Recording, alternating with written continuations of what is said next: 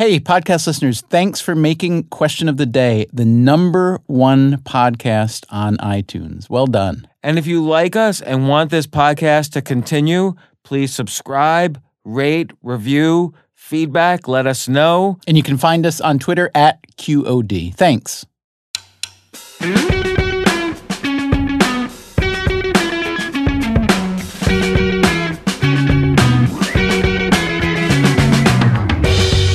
Hey, James, I got a question for you. Tell me what your question is, and let me answer it before you tell me the Quora answer. Yeah, sure. Um, we were talking, you and I, not long ago about Louis C.K., who you are a big fan of, huge fan of, but you also have good, interesting, complicated reasons for why you think he's so good. And I have a kind of related question I'd like to ask you here from Quora. Sure. The question is what makes messy messy? Uh, uh, I have an answer for this that's related to something I did yesterday. Tell Can me. I tell you a story? Yeah. So, have you heard of the book, The Art of Tidying Up? Uh, no, but I like it already. Okay, so The Art of Tidying Up is this bestseller in Japan. It sold 2 million copies in Japan. It's a Japanese author, a woman who helps her clients tidy up Okay. their houses. And so, what do you think that means, tidying up? It means kind of straightening or organizing your papers. And she says before you even begin tidying up, you have to discard everything. And the way you discard everything, like let's say you're discarding things on a bookshelf, you don't just throw books into a garbage bag. You put all the books on the floor, you pick each one up, and you see if it if you feel joy when you pick it up. And if you do, you put it back on the bookshelf. Else, you throw it in the garbage can. You do, that. and she has an order. F- First, do books, clothes, uh, papers, uh, photographs, Relatives, pets. Who, knows? It probably applies. You know, if a relative doesn't give you joy, why spend time with them? So I did this Sunday, just uh, a couple days ago. Your whole house or just one room? the whole house, Holy cow. and we threw out everything. We donated all the books and recyclables.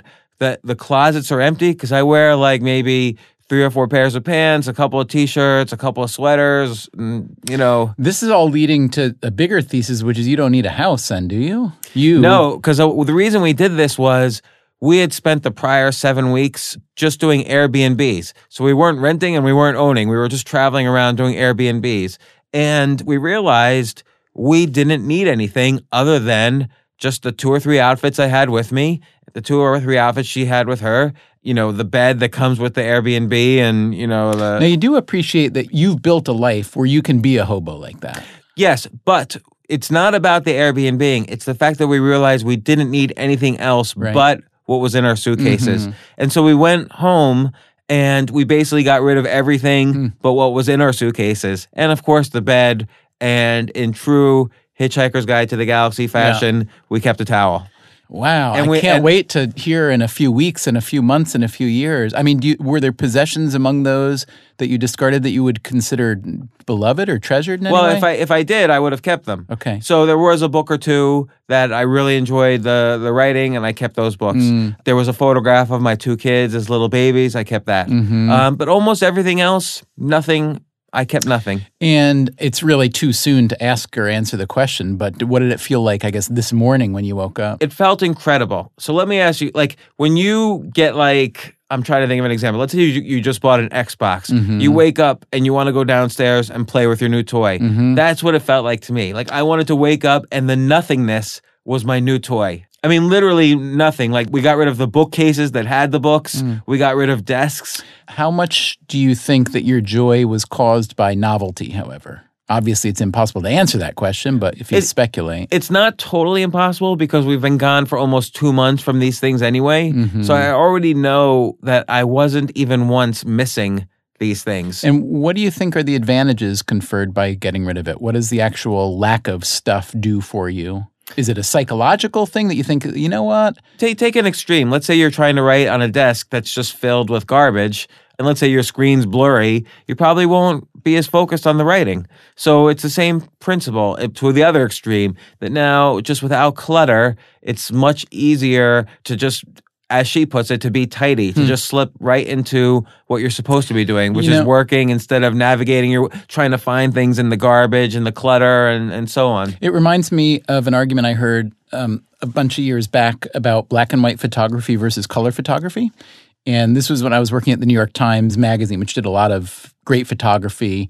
And the photo editor at the Times, Kathy Ryan, who I believe is still the photo editor, we would talk about this black and white versus color, especially because at the time, in the Times Magazine, there was a lot of color photography, but they were just starting to think about having color photography in the main paper.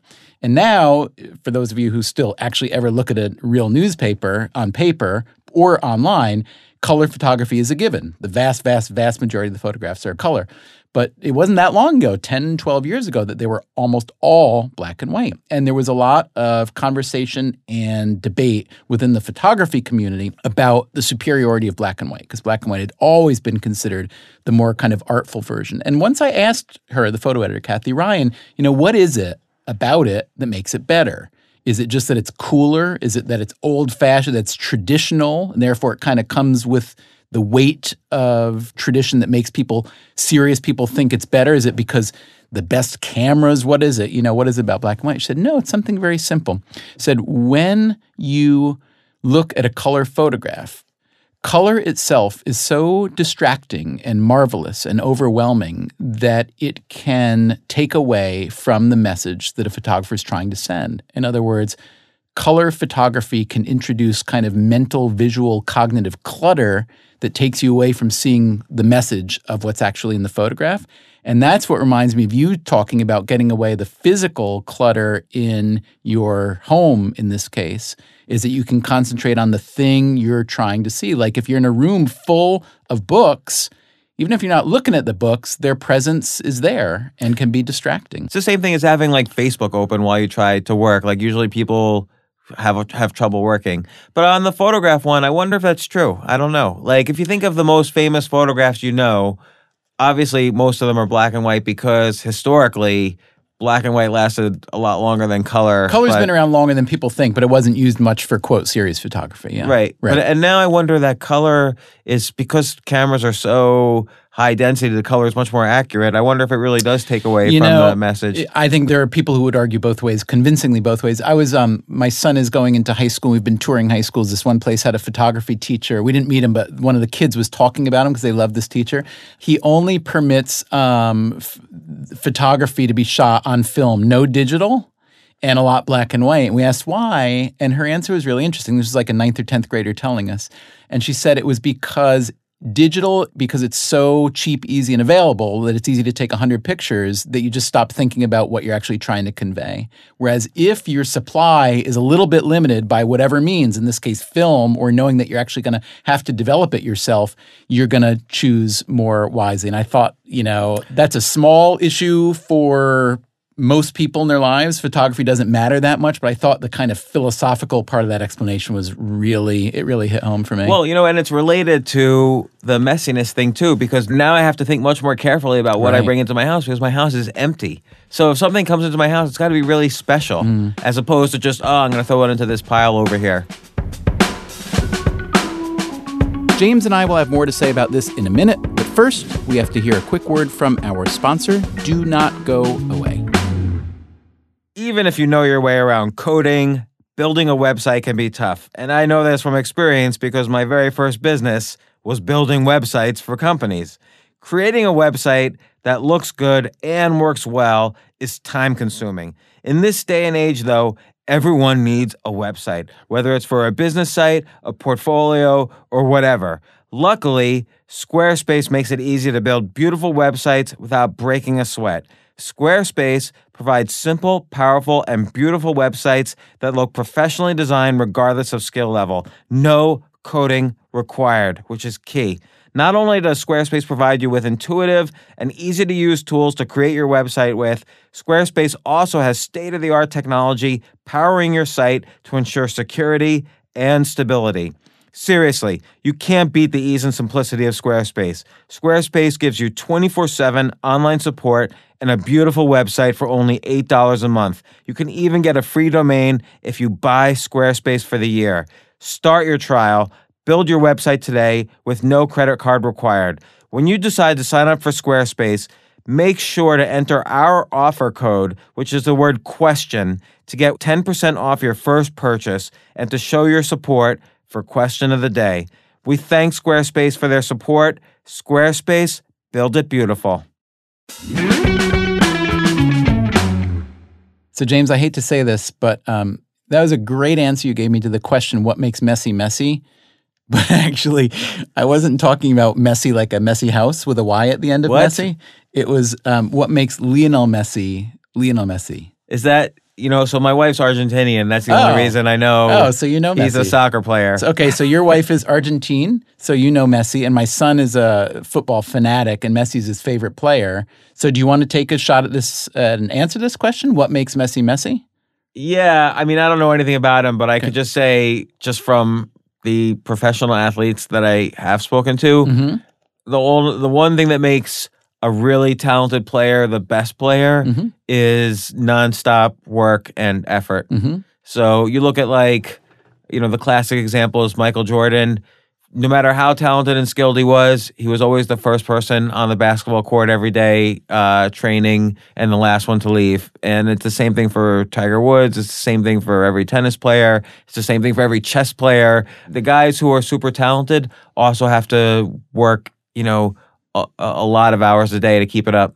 So it caught my eye because my son Solomon is a huge um, Messi and Barca fan, and so I know more about Messi than I do about other um, soccer players. Plus, he's you know one of the most famous in the world. So there are a lot of things about him that are unusual. He's really small. Um, soccer is not a game that necessarily you need size for, but he's unduly small. So you'd think there'd be some disadvantages to that, but he does seem to use it to his advantage. So he kind of gets by in tight places.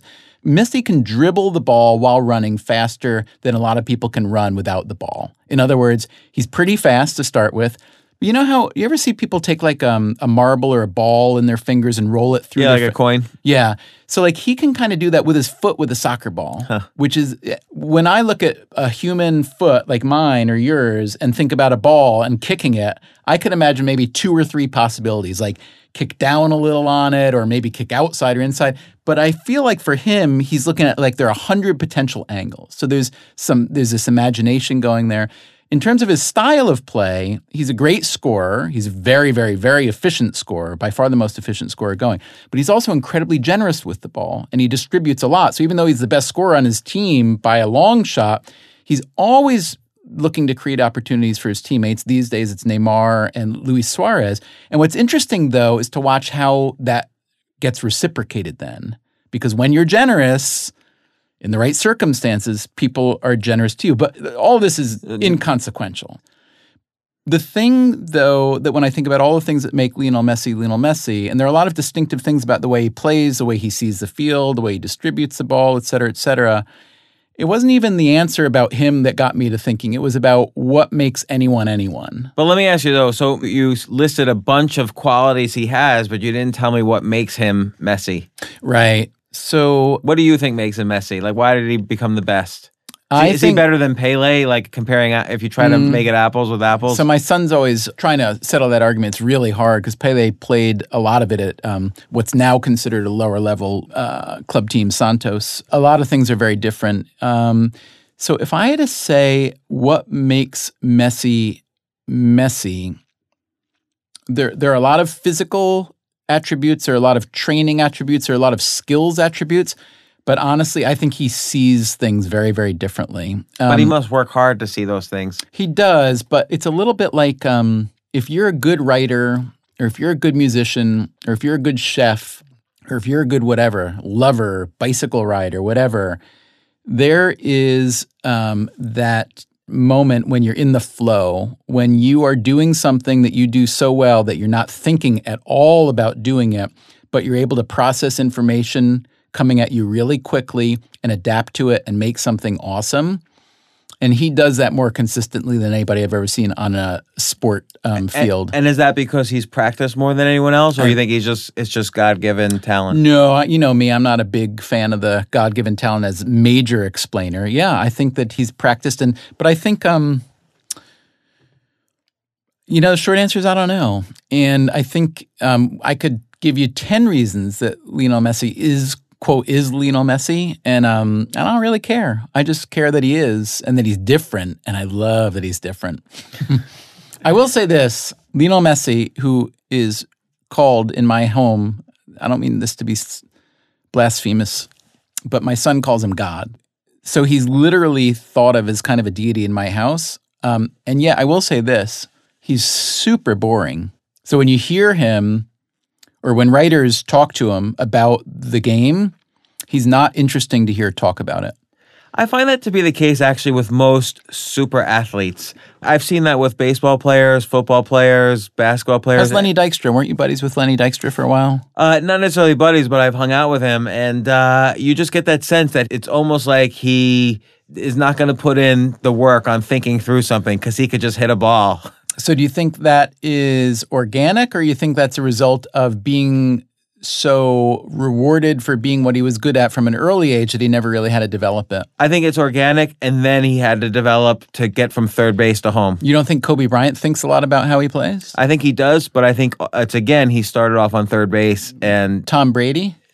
I don't know. I haven't heard him talk, but I've talked to other super quarterbacks, and it seemed like I would ask them specifically, "How did you get this way?" And they literally would not be able to even understand or process the question. Like they were six foot eight and huge, and they know how to throw a football like fifty yards and hit the target. So, do you hold that against them personally? No, no, not at all. I mean, I think that's what they're good at, and other people are good at other things, and they still have to work hard to become the best in the world. Um, there's no avoiding that. There's no avoiding persistence. To find out what James and I will be talking about next time, stick around. We'll have a sneak peek right after this. This episode is brought to you by Squarespace. Start building your website today at squarespace.com. Enter offer code QUESTION at checkout to get 10% off. Squarespace. Build it beautiful. Did you know we release three episodes a week? I actually didn't know that. I thought we were releasing one a week. What happened? Uh, Subscribing to our show means you won't miss a single one. They arrive automatically, so please subscribe today. On the next question of the day, right, so let's get this out of the way first. James, when do you shower? Uh, morning and night. Every every morning and every night. It's because I didn't start doing that until I got married. um, first off, Did you shower I don't morning know- or night before you got married? Question of the Day is produced and mixed by David Herman with Allison Hockenberry and Greta Cohn.